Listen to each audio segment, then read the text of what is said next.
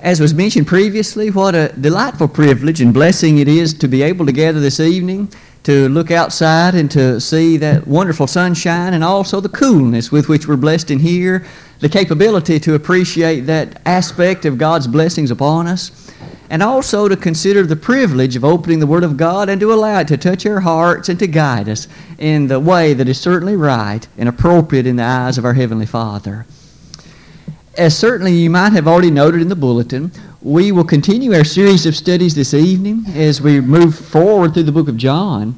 And again, the reason for which we made that selection was, of course, to aid or to at least encourage all of us in our study of John, along with our Bible Bowl participants and certainly we want to encourage and to be very thankful as a congregation for all who are aiding and participating in that by the preparation of questions and our youngsters who are studying and we who are older trying to help in whatever ways are available to us.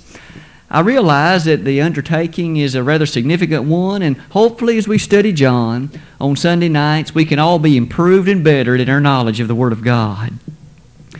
In the opening two lessons of our series, we began with some introductory thoughts about the overview character of John, seeking to see the distinction between it and the other gospel accounts, as well as to look at the first 18 verses and to see, in essence, the prologue or the introductory remarks for that book. And then in the second lesson of the series, we turned our attention to the next section, the closing of chapter 1 and the opening verses of chapter 2, and we saw the essential character of belief as the Lord did various and sundry things to encourage disciples to believe. And quite often we notice that they did exactly that.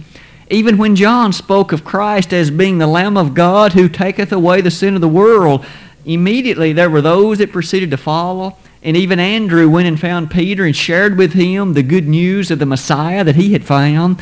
And then as chapter 2 opened, the Lord, of course, performed his first miracle, turning the water to wine at the marriage feast in Cana of Galilee. Tonight, we will in fact continue at the very next verse in chapter number 2. That brings us to John 2, verse 13. And as we consider the lesson this evening, we will move toward, in fact, the concluding part of chapter 3, verse number 36 of that chapter. So, as we seek to discuss, at least briefly, some of the high points of those verses from John 2.13 to John 3.36, I think we'll be reminded of a large number of truths which not only were pertinent and valuable then, but which in fact are as needful, and in fact, perhaps even more so in some ways, for you and me today in order to be pleasing and to be acceptable before the eyes of our Father in heaven. As we thus move toward that goal, I've divided the lesson into three sections, for it seems that that set of verses divides nicely into three parts. From chapter 2, verse 13 on to chapter 2, verse 25 is a description of the Lord's cleansing of the temple. And so let's begin our lesson tonight with a discussion of that rather interesting and intriguing set of events that began early on in the Lord's ministry. As you can see there in the notes, I've tried to at least systematically and chronologically work through that set of verses, and it begins as follows. In the interest to observe the Passover feast, all Jewish males, of course, were required by God to do that observation in the city of Jerusalem at the temple. Earlier in the Old Testament, it had been at the tabernacle area. Let me notice here that Jesus being the dutiful Jew that he was, proceeded to Jerusalem. And as you notice in verse 13, when he went there, he perhaps went with the understanding of the marvelous and wonderful religious activity that was to take place. It was to honor the God of heaven. It was to appreciate the Lord's bringing Israel out of ancient Egypt and the years of wandering in the wilderness and his protection of them. And yet, when the Lord arrived in Jerusalem in verse 14, he found something that was startling, something that was shocking, and something that was bothersome. In fact, you might notice the language as to how verse number 14 presents that idea. John 2, verse 14 reads as follows And he found in the temple those who sold oxen and sheep and doves and the money changers doing business here was Jesus, the Son of God, arriving for the observance of the Passover, and much to his chagrin, He found in the temple these that were selling oxen and doves and sheep, and those that had made a business out of the exchange of foreign money or currency so that others could purchase these sheep and doves and oxen. As we can readily see, the Lord was not pleased. In fact, so displeased was he that might we note the language of verses 15 and 16. When he had made a whip of cords, he drove them all out of the temple with the sheep and the oxen and poured out the changers' money and overturned the tables. And he said to those who sold doves, Take these things away. Do not make my father's house a house of merchandise. A rather overwhelming mental thing has just occurred in our reading, hasn't it? as you continue to read some of the statements that were therein made. Upon his discovery, his finding of these things taking place there at the temple, Jesus, it seems, with little hesitation at all, constructed a whip. And as he made this particular cord like whip, we notice he drove out the oxen and the sheep. And furthermore, we seem to see in the next verse the doves flew away as well. And Jesus overturned the tables and the money changers. This set of events was not appropriate for the temple. It was inappropriate then. It was not to take place there. The meaning, the message, the thrust, all were not done in an appropriate fashion, warranting its presence in the temple of God. As you can well see from the language that Jesus there said, take these things away. And if you're reading in the New King James translation at least, there's an exclamation mark following that word away. It's as if, with emphasis and great emphatic character, the Lord took care of this matter and proceeded to attempt to set things right. As you can well imagine, the Jews and the others participating in that selling and that merchandising were a bit unhappy. And thus, in the verses that follow, they proceeded to ask the Lord, Who gave you the authority to do this? By what sign can you perform to us to inform us as of the authority that is yours, that has been vested in you, that permits you to do this kind of thing? As you can well tell also, the Lord uh, answered their question in a very interesting fashion. He did speak about a sign, but it was not the kind of sign that they desired. He said, in fact, Destroy this temple, and I will raise it up in three days. That was the sign, the matter, if you please, that was to be the defining characteristic that would be the final evidence as to who he was. Destroy this temple, and in three days I will raise it up. Now, on that occasion, those Jews and the others present misunderstood. They said, Herod has been 46 years in constructing this temple, and will you rear it up in three days? They thought, you see, he was referring to that physical edifice in Jerusalem. But the inspired writer John informs us quickly that he was not. As you can see in the various passages, Jesus spoke about his body. He spoke about the character of the temple of his body that would be reared up, though it was crucified on the cross on that wonderful Lord's Day morning. Up from the grave he arose by the power of God, Romans 1, verse 4. It is interesting, isn't it, to remember on another occasion when the Lord was asked about a sign and on that occasion in Matthew chapter 12, the Lord stated a very similar thing, didn't he? He said, There shall no sign be given you except the sign of the prophet Jonah. And there the Lord explained that just as surely as Jonah was three days and three nights in the belly of the great fish, the whale, as some translations put it, he said, Even so the Son of Man shall be three days and three nights in the heart of the earth. And that was the sign. Here we notice an interesting correlation to the same thing, isn't it? It is a rather interesting point to notice that John helps us see how that after the Lord's resurrection, his disciples remembered this very event. And they recollected that Jesus had said to them about that sign, and John informs us they believed on him. It was an added emphasis that gave to their mind a great appreciation that he was who he said he had been, and that those things that he taught and practiced were in fact the absolute truth as revealed by the God of heaven. Might we pause a moment to ask a question? After studying somewhat briefly this cleansing of the temple, might we remember that the Lord had to do this later in his ministry again. It seems they didn't learn the lesson terribly well this time. Isn't it interesting? This one happened early on in his ministry. It will happen again near the close of his ministry as recorded in Matthew chapter 21. On this occasion, the question for us, interestingly, about application might well be this one. If the Lord were to visit in bodily fashion the earth today and were to choose various and sundry religious organizations and enter into the places of their worship, what would he discover? What would he find? Would he find, like had happened then, places that were basically nothing more than houses of merchandise? Would he find on various instances in which the places were basically houses of entertainment? Would he find places that by and large were nothing more than houses promulgating false doctrine? I would submit that in all those instances the Lord would say much the same as he said then take these things hence. Worship is not entertainment. Worship is not merchandise. Worship is not about false doctrine. Worship is about honoring and reverencing the God of heaven, isn't it? In fact, the very definition of worship is this acts of reverence directed to God. And thus, when we assemble and when we meet, it's not about making money. It's not about the character of upholding what makes you or me feel the better. Our preferences are irrelevant. What's God's preference? What has He declared in His Word? That constitutes, by the faithful obedience thereto, acceptable worship in His name. Didn't the Lord on one occasion make reference to vain worship in Matthew 15, verses 7 through 9? On that occasion, did he not say, This people draweth nigh unto me with their lips, but their heart is far from me.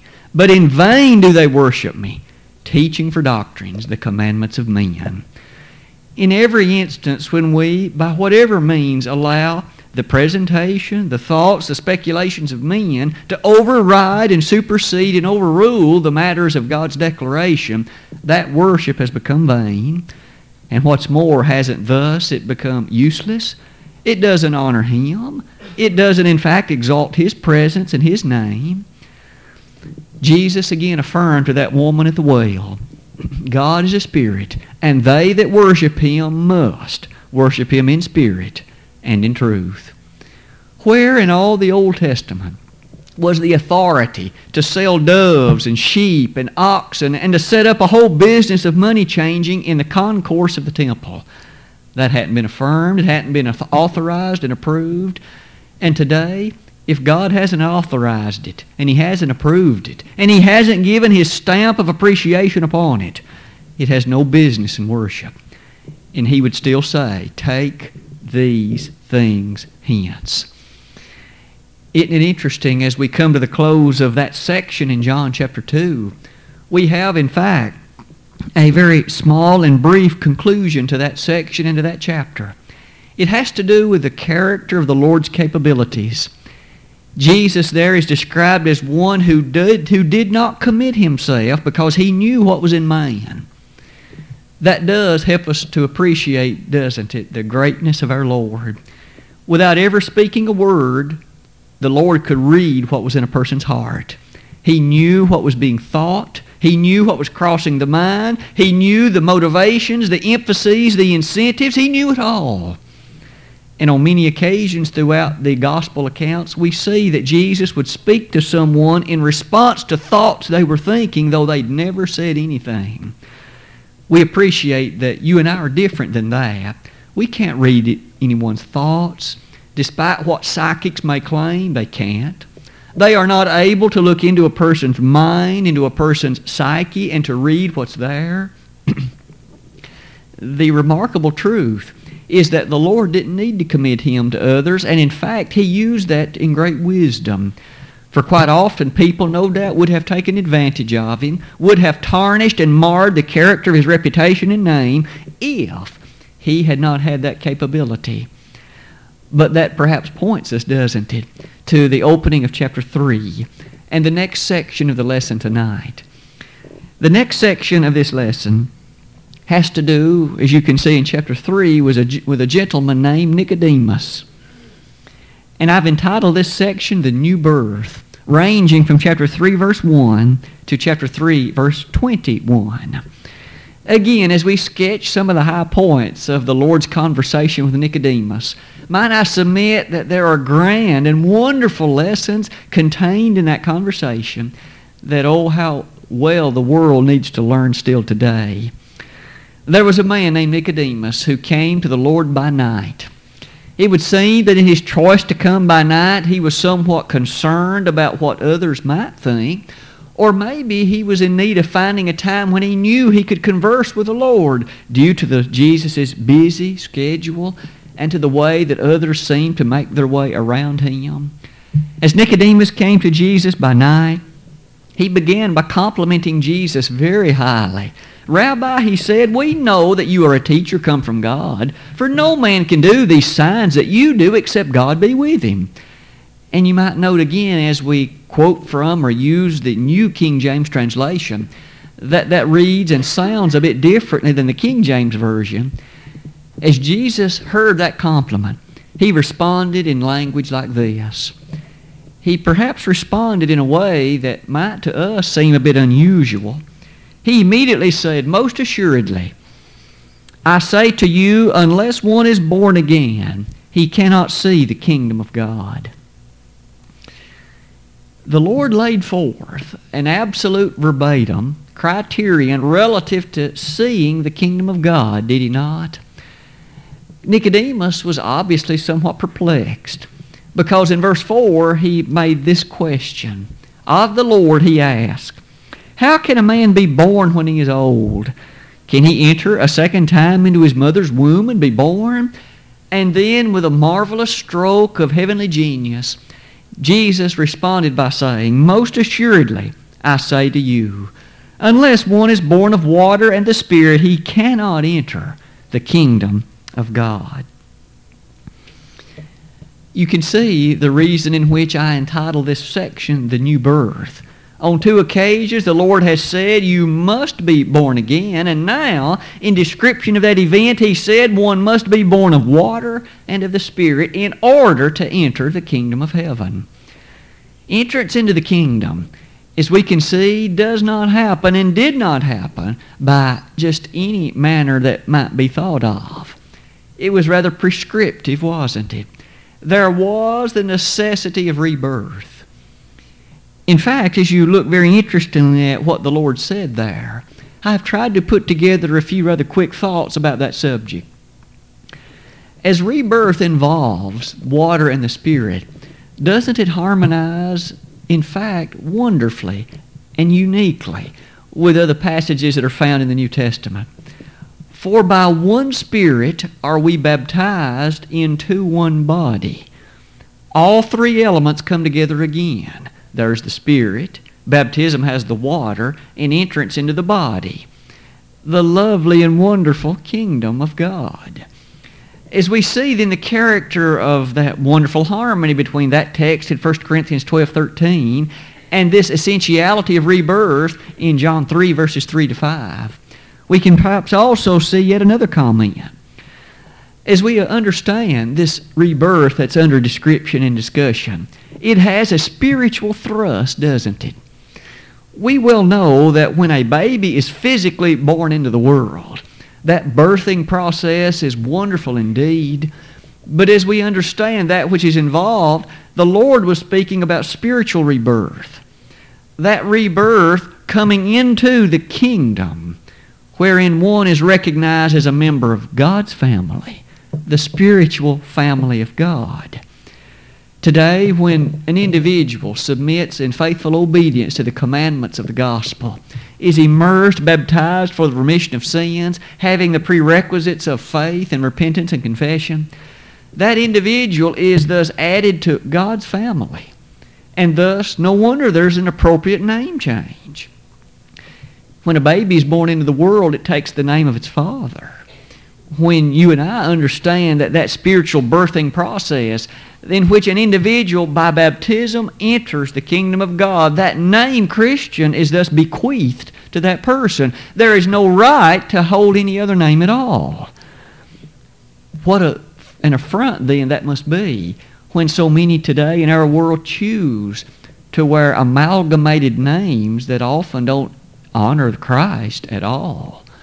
Where's the honor of Christ in the word Methodist or Baptist or Presbyterian or Episcopalian or Anglican?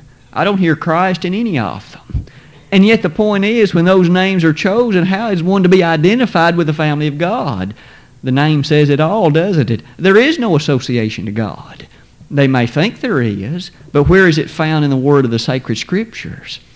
Baptism is a uniquely singular event. It identifies the completion of this new birth. And might we notice, it is not abortion. Spiritual abortion is a tragedy. And it can happen just as surely in the spiritual realm as it does in the physical. We will understand the heinousness and sinfulness of physical abortion. To take that youngster's life before it's born. And yet, isn't it true that in the spiritual realm, multitudes today are being spiritually aborted? And by that we mean they are encouraged to believe, and that's a necessity. And maybe they're encouraged to repent. That too is a necessity. Perhaps they're even admonished to confess, and that too is required. But multitudes fail on the last point. But if there's no baptism, there's no rebirth. It doesn't matter about belief and confession and repentance. As vital as those are, if they do not emanate in baptism, there has been spiritual abortion. There's no life.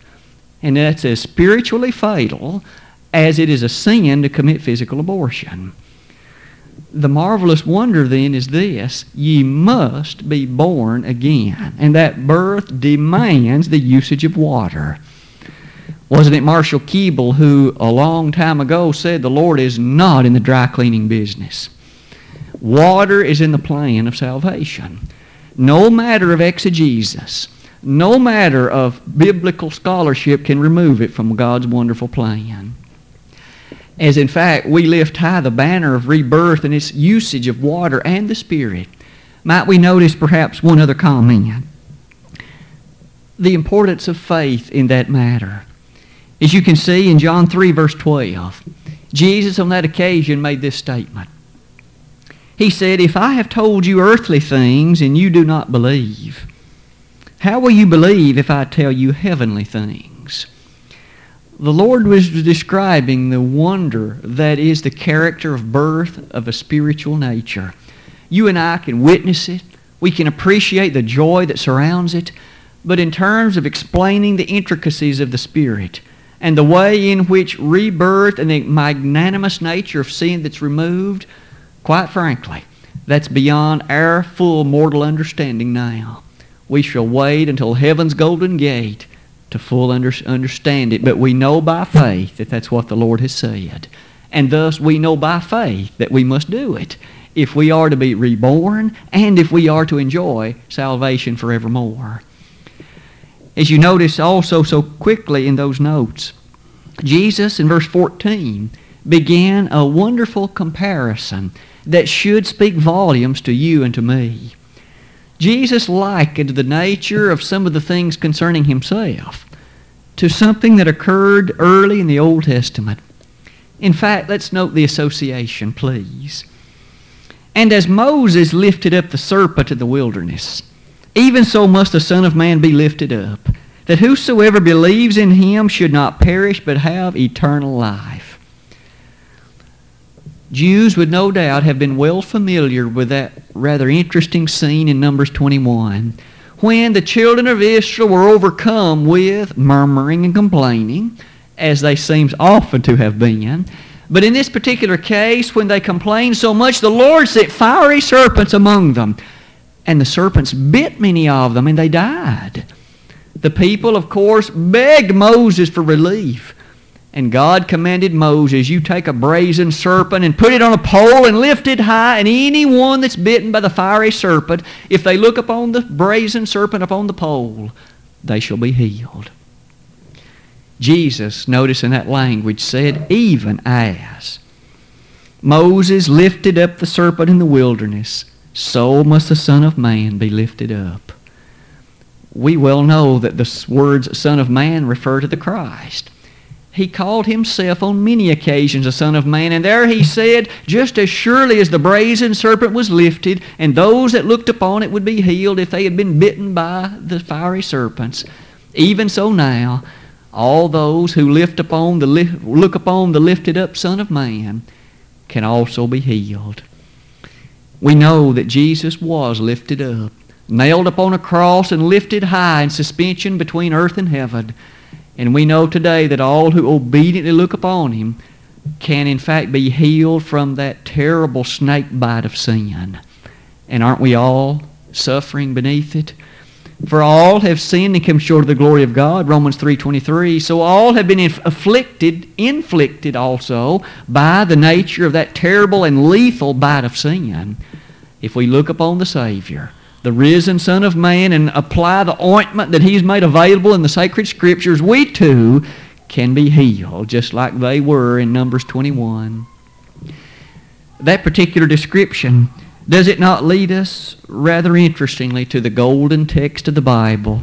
For it was in this very context that Jesus to Nicodemus said, For God so loved the world that he gave his only begotten Son, that whosoever believeth in him should not perish but have everlasting life. We now have, I hope, a deeper appreciation of the placement of that golden text. After affirming the necessity of the Son being lifted up and the healing power for all who will look upon it, Jesus now said, For God so loved the world. The love emanated in God sending His Son his love amplified and emphasized by the sacrifice the Son made, and furthermore, that they who look upon him and will apply the things of his teaching, not subject to destruction and to being perished, but rather to the loveliness of eternal life. Life that has no end. Life that does not have a ceasing point. Life that does not terminate. As you and I realize, the Lord was speaking something very dramatic, wasn't He? For we know physically we'll die if he delays his coming. He is speaking about the life that he will address on more than once throughout the rest of this book. To that lady at the well, he said, That water that I can give you will spring up into everlasting life. That kind of life we all should desire more than the life here on earth. We should have as our highest priority to so conduct ourselves and behave ourselves so that that life will be our inheritance. Later, even when Lazarus had passed away in John chapter 11, the Lord would readdress this same matter again. So we'll have the opportunity to study it many times in the book of John. But as you can perhaps see with me, in verse 17, that too is a beautiful text, for Christ came not to condemn the world, but that the world through him might be saved the Lord's mission from heaven was not first and foremost to condemn and to cause ruin and to pronounce loss. Now, it's true, there will be condemnation, but He came to save. He came to make available a plan of redemption, a plan of salvation, a plan of sanctification. The fact of the condemnation then is this. Those who twist that passage and thus say that God won't condemn anybody have just, have just not read far enough. For notice what two verses later we read.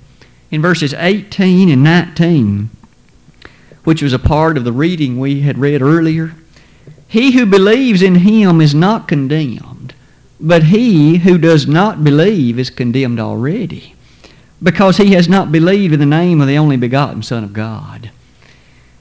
The statement had just been made that Jesus came not to condemn, but to say. But now he says there will be condemnation. Who is it reserved for? Those that don't believe. Those who have not applied and implemented by absolute givenness and trust in the things declared to conform to the teaching of Christ. They will be condemned. That degree of condemnation, as seen in that passage, leads us to notice interestingly in verse 36, which is the last verse of this chapter. He who believes in the Son has everlasting life. But he who does not believe the Son shall not see life, but the wrath of God abides on him. You see, there are but two choices. And that's why I entitled the lesson the way that I did. It's belief or it's unbelief. There's no middle ground. One accepts then the teaching of the gospel and by faith conforms to it. That's belief. Anything else, no matter what the intentions might be, no matter how closely one may think he or she conforms to it, if one doesn't conform, it says the wrath of God is that which abides on that person. That thought closes the second of the sections of the lesson tonight, and in briefness, might we notice the third section, having to do with the declarations, the things spoken by John the Immerser. John speaks of Christ in chapter 3, verse 22 through chapter 3, verse 36. We are told that Jesus and the disciples came to the region of Judea. There they were baptizing, and the text quickly helps us see that it was not Jesus, but those disciples that were, in fact, actually performing the baptisms as that area of baptism was taking place, we have an rather interesting and somewhat subtle remark. It does, however, speak volumes. For it says in chapter number 3, verse number 23, Now John also was baptizing in Aenon near Salem because there was much water there. Interesting especially in light of some who might proclaim that baptism by way of sprinkling or that baptism by way of pouring a little handful of water is sufficient. John was baptizing near Aenon, near Salem. Why? Because there was much water there. Baptism takes much water. One can't baptize in a little water. And inasmuch as much water is there, we later learn in the writings of Paul, in particular, the thrust of that much water for didn't he say in Romans 6, beginning in verse 3, Know ye not, he began with that question, Know ye not that ye which are baptized are baptized into Christ? You see, baptism is a burial. Baptism into Christ is burial into Christ. Just the same way one doesn't bury with a little dirt, one doesn't baptize with a little water. It takes much water. And here John was baptizing in a location where there was much water. A dispute arose in verses 24 and following between John and the Jews concerning the subject and matter of purification. And in the matter of that description, John, in no uncertain terms, made a beautiful and yet profound point. You see, they tried to antagonize John. In fact, did you notice in the reading of that chapter the language they used? Let's emphasize that by reading it in particular. It is found in particular in verse number 26. And they came to John and said to him, Rabbi, he who was with you beyond the Jordan, to whom you have testified, behold, he is baptizing, and all are coming to him. Today, isn't it interesting how sometimes individuals have a desire to arise contention in the lives and thoughts of others. And they'll try to array one person against another. Here, some people came to John and said, John, you know what? That man that you previously were talking about and the one you baptized, he's now baptizing and all people are going to him. It would seem they were hopeful to make John upset. In fact, because those were going to Jesus and not coming to him, was John upset? Was he bothered by the remark that they had made? Not only was he not upset, he used the occasion to correct their false perceptions. Notice, if you would, with me, how he answered it.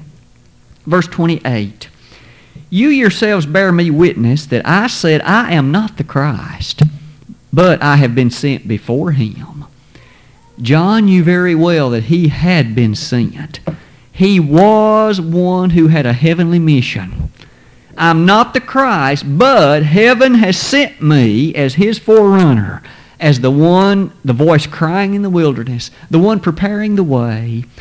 And so it was in the verses that follow, John declared, I must decrease, he must increase. John knew that he would quickly go off the stage of the Bible, but Jesus would remain on it perpetually. He was just like a minor stage actor. The major player in the act, the play being set forth on the stage was Jesus. And John knew it.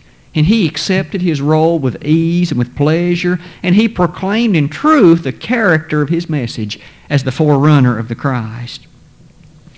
In those verses, verses 31 to 36, as the chapter closes, and as so does our lesson, John stated many things about Jesus that were, in fact, quite lovely. Notice that he said Jesus is from above. He also proclaimed that Jesus was from heaven. He furthermore declared that he, namely Christ, is the true testimony. And furthermore, as if all that wasn't enough, he said God has not given him the Spirit by measure. He hasn't just a small amount of it. He has the full, complete package in all matter and in all degree and to all extent. And notice with me finally, he has been given all things. God has committed all things unto him. No wonder John recognized his role in, proper, in, prop, in propriety to be merely one that must decrease because the ascendancy belonged to the Christ. Today, it hasn't changed in that regard. He still is the major player on the stage. He still is the one to whom all men must turn. In fact, the language we read of in Mark 1 seems appropriate, though it's from a different book. On one occasion there in Mark chapter 1, verse 35, we read, All men seek thee. That was spoken to Christ. Wouldn't it be wonderful if today truly all men would seek him? All would give up all preconceived notions, all preconceived ideas, all worldly, carnal, material matters, all guidances by the serpent, the Satan, the devil, and give their attention to the Master. If only all men would seek after him. Tonight, whom do you seek? Do you seek the Master? As we have studied in conclusion this evening, we have seen three somewhat interesting and major ideas. The cleansing of the temple, reminding us of the importance of proper worship. God's house is not to be a house of merchandise. The worship time is not a time of these other matters. Secondly, we noticed as that chapter closed and chapter 3 opened the matter of Nicodemus, the importance of the new birth. We finally have seen in that the nature of baptism as well as the role of the Spirit. And finally, in the latter section of the lesson, the remarks that John uttered about Jesus.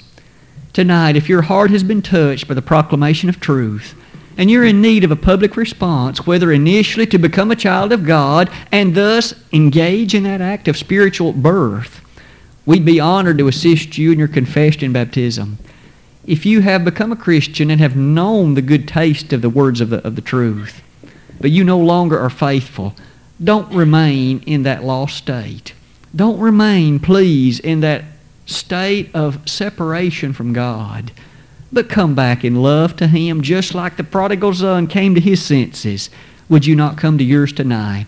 And if we could pray on your behalf, let us do that for the forgiveness of your sins. Please let it be known, if you would, while together we stand and while we sing.